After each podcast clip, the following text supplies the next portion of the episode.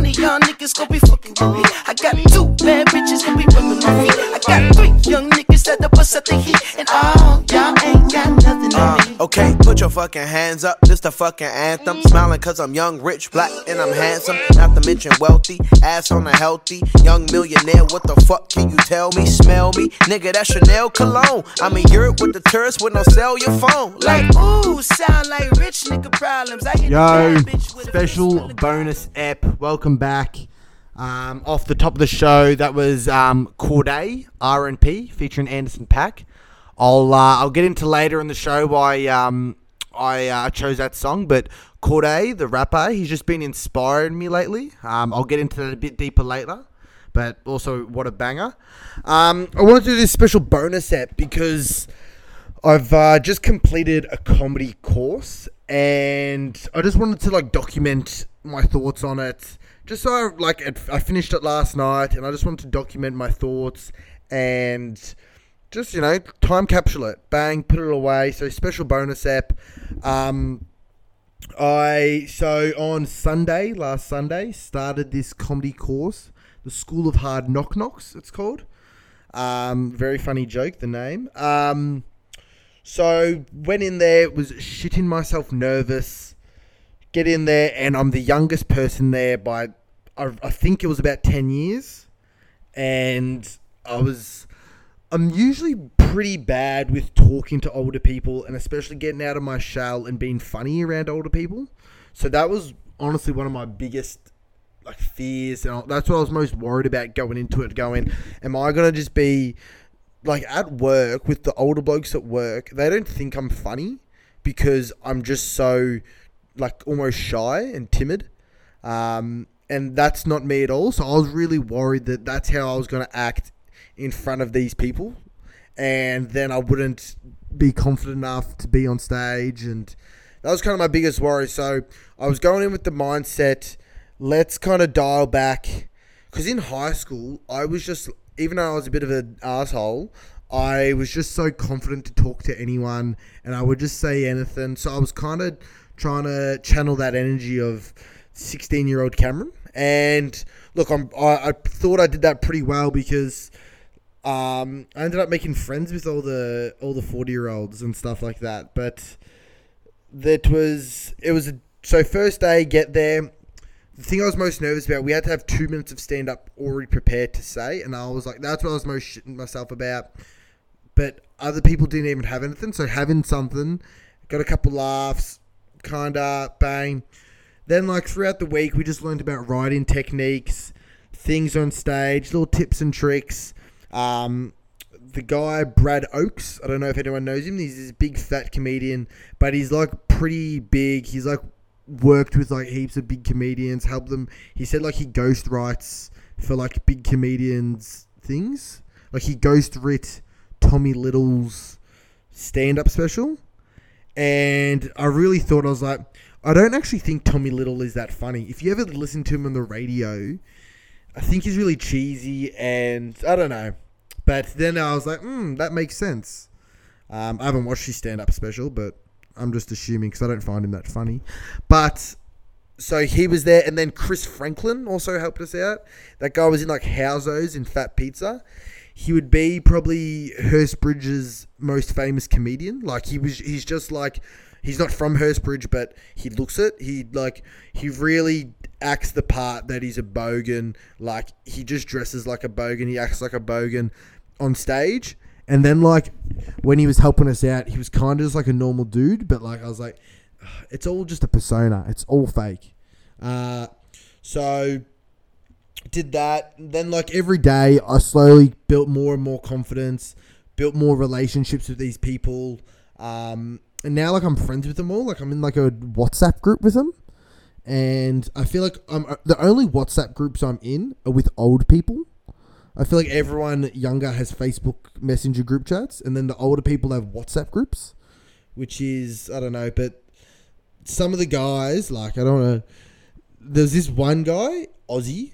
He was the funniest guy, but unintentionally funny.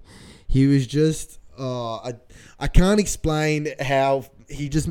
None of his jokes were funny, but he just made me laugh from his weirdness. Like I think he's, I think he was on the spectrum to be honest, but he just uh he would just say a joke that didn't make any sense, and then he would just like start pissing himself on stage, and I would just be there crying, laughing. And I felt kind of bad because he's probably thinking, "Oh, my jokes are working," but I was just, yeah, kind of is that kind of bullying? I don't know. But throughout the week, just learnt more tips and tricks. Um, and I'd been, I was in such a creative mindset. Like even now, like I feel like I'm just very crea- like it's really brought out a creative bone in my body type of thing. I'm in a creative mindset, just thinking about jokes a lot more and um because for those like four days, it's like we had homework to do. They would give us things, and like I, I'd never written so many jokes in my life, and I realized the more jokes you write, you obviously the more better ones you're gonna find. Because I wrote some horrendous jokes as well, and but I also wrote some pretty good ones. So uh, Monday, yeah, we just did that throughout the week, um, and then Thursday last night we had it was pretty much my first show. So it's like they called it like the graduation. Um, they had some like actual, they had like those other comedians that I mentioned before, Brad Oakes, Chris Franklin, and this other girl Hannah, like so actual comedians on the thing as well. Um, and we had to, we had five, min- everyone had five minutes each, and look, had some friends come.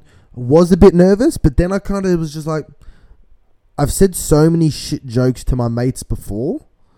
If I say a couple shit jokes again, like what's gonna happen? But I did.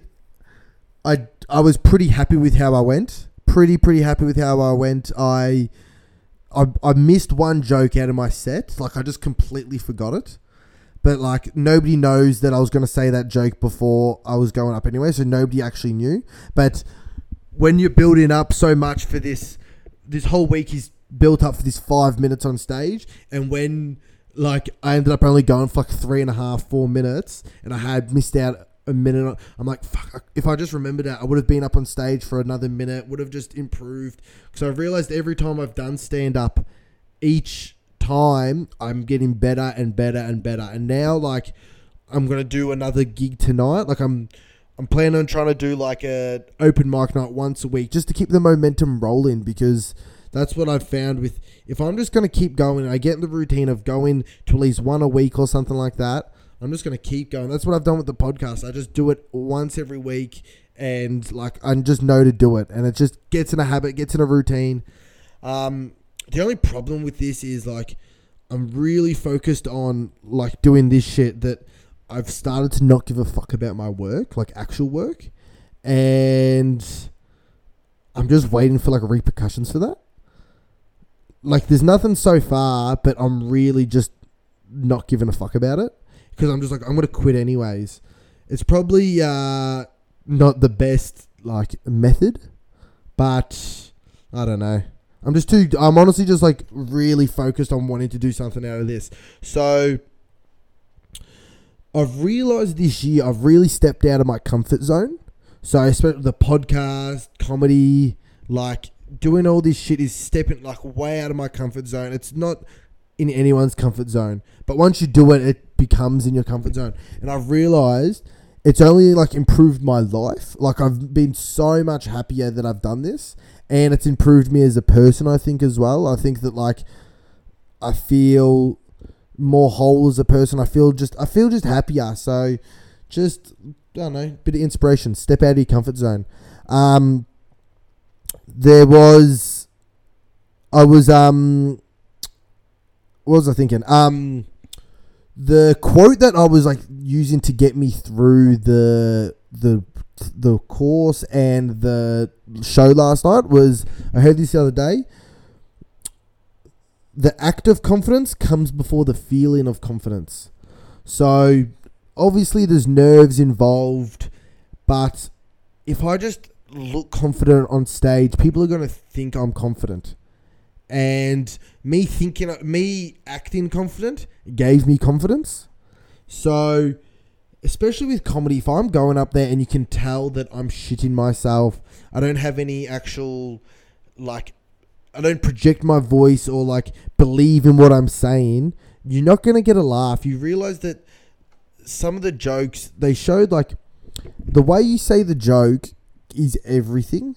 the the joke matters, but like eighty percent of it is the way you say it, and even like the wording of the joke.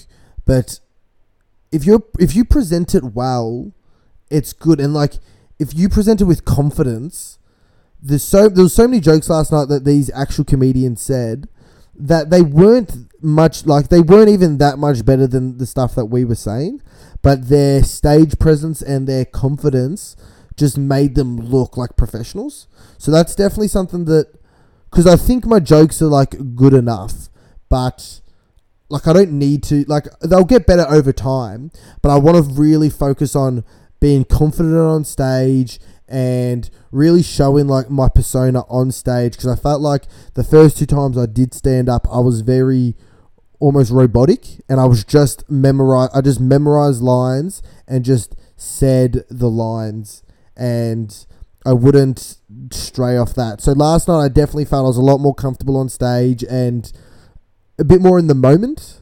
Um, like the other times I've been probably a bit like just like robotic and if anything went wrong I'd be like oh fuck what do I do what do I do last night go with the flow relax and just enjoy it I think I've always rushed while I was on stage because my nervousness and last night I just really was like let's enjoy this because I've done a lot of work to get here. Like I've done mate I go to bed at 8.30 every night.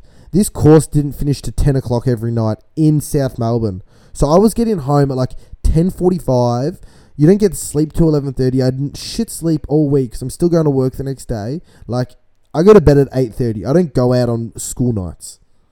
So that was that was stepping out. That was the most thing. That was that was the biggest thing about me stepping out of my comfort zone having to be out on a school night but um after you do it and like everyone gives you compliments and stuff it's kind of worried me because I've today I've had a bit of a god complex. I've kind of like I am the funniest person alive, but I know that comedy is so fragile that I can go up tonight and nobody will laugh and it will crush me down. So you always got to think like it, the sayings like you're never as good as you think you are and you're never as bad as you think you are. Like you always just got to stay humble and medium. And I actually am worried about if I actually do make something. No, not if, when I do make something of myself. Um, how I will handle that and how I'll handle um, uh, staying humble because like I joke about like oh yeah yeah but sometimes if I joke too much then I might actually seem arrogant and then um yeah and another uh one of the comedy guys that was teaching us, he said the you got to have common, uh, confidence on stage, but you can't have arrogance. And the only difference is whether they like you or not. So if I'm just on stage with a bit of confidence, like if uh who's a worldwide hated person? Okay, if James Corden says like I know I'm good, everyone's like, "Fuck you, man!" Like, you shut up, you arrogant prick. But if um, I don't know, who's another? I don't know. Uh, that's a bad example, but I don't know how to have an actual example for that. But that's really what it is. I can be if I'm. If you don't like me, you'll see confidence as arrogance. So you really got to win the crowd over to like you, or else they'll be like, "He's a fucking arrogant prick," whatever. But yeah, I hope I'm not arrogant because I haven't really done anything to be be arrogant about. But I have. I was thinking like as soon as I finished the show, I was like, how many more of these do I got to do before I start doing movies with The Rock? Um, I really look at. Like, I was like, hmm, would I get into movies? Would I be like a Pete Davidson? Would I like what type of actor? Will, like I'm really looking at the bigger picture now. Like, oh, I don't really want to have to move to America. Maybe I'll just go there for six months just to film the movie, then come back. Um, but I don't think my acting skills are even that good. So I should focus on comedy first before I um, get these movie deals with The Rock. But The Rock's not even a good actor. Um, I just need to get on steroids like The Rock because that guy's fucked up and he's on steroids. So if anyone didn't know that already. Um, I'm done with. Uh, I used to say, even on the podcast if you've listened to them all, I used to say how proud I was of myself, and I am still proud of myself. But I'm I'm done with saying that because I've reached level. I'm saying like I've reached level one. I've done. I've dipped my foot into the podcasting thing. I've dipped my feet into the stand up thing. Like this is just level one that I've done, and then once I reach level two, which is like making actually a name for myself and actually maybe making some money off or something, then I can be proud of myself again. But until then, it's grind time. No more. I'm proud of myself. Um, because I haven't actually really done anything yet. Like anyone could kind of just do what I've done. Like I know it takes balls and shit. Like it's not, but realistically, anyone could do what I do, what I've done so far. So no longer saying I'm proud of myself. I will once I've reached level two, and then level three, and then while I'm talking about levels, um, how good was that club back in the day? no shit. Um, but the Cordae, the song that I played before, um, RNP, song doesn't matter, but Cordae, he's got a TED talk, and he speaks about high level and um, what the high level um, mindset is. It's wanting to always perform at your highest level, and I'm gonna maybe post a link or something to the TED talk and just watch it. But it's just he's really motivated me, and that's kind of my new mantra: high level mindset, and that's his mantra. And so he was talking about how he went to like he was in college or whatever, and he was just not fucking doing anything. Like he thought he was gonna, his rap career was gonna be going off by now, and then like he kind of just saying like, well, what am I actually doing? He created like a mood, not a mood board, uh, a board. What's the fucking thing called? A board with like his dreams and stuff, photos on it. Mood, uh, you know what I'm talking about, and like put photos of it, and he's like, you gotta um you gotta like believe that you can actually do it and like visualize it and you gotta be have intentions with your goals of where you want to go. So i think i'm gonna kind of implement that into my life because i don't know it just really resonated me with me and he just talks about giving up his vices and i don't know just really i'm gonna put a link out to show you everyone the video because it really inspired me um, just resonated with where i was at the moment. Um, so during the comedy course, they gave us like homework each day, and one of the homeworks was to write just mo- funny movie titles. And I was just bored as at work one day, and I just wrote a bunch. And like, I'm never really gonna use these jokes again, so I'm gonna just read them off now, and hopefully some of you find them funny. Um, the the premise they gave us, they were like, oh, so movie titles, but with like actual like old school movie names. So like the example they gave us was like Hitler, the Golden Years. So here's just a couple that I wrote. Um, uh, I go Harvey Weinstein's back into making movies again. He's uh, producing this mu- new movie, Just One Sip, starring Bill Cosby. Um, when I'm saying these as like a stand-up joke, it's really awkward to not hear like a laugh afterwards. So when I'm saying that and then no, I don't hear. Maybe I should add a laugh track or something because I say it and then like I hear nothing and then I go, "Fuck, that joke sucked." Um, pedophilia 3D. Um, this one was when I go. So Brad Oakes, the guy I was talking about before, he's a real big fat guy, and I wanted to say this on stage, but he got a bit. When I said it, he got a bit shitty, and I was like, "Oh fuck." Fair enough. Like some guy doing his first show, he's like ripping into this thirty-year-old comedian. I go, guys, uh, like, cause he was the MC on the night, and he's a big fat dude, and I wanted to say, guys, Brad Oakes, everyone, um, has everyone seen his new movie, Dude, Where's My Penis?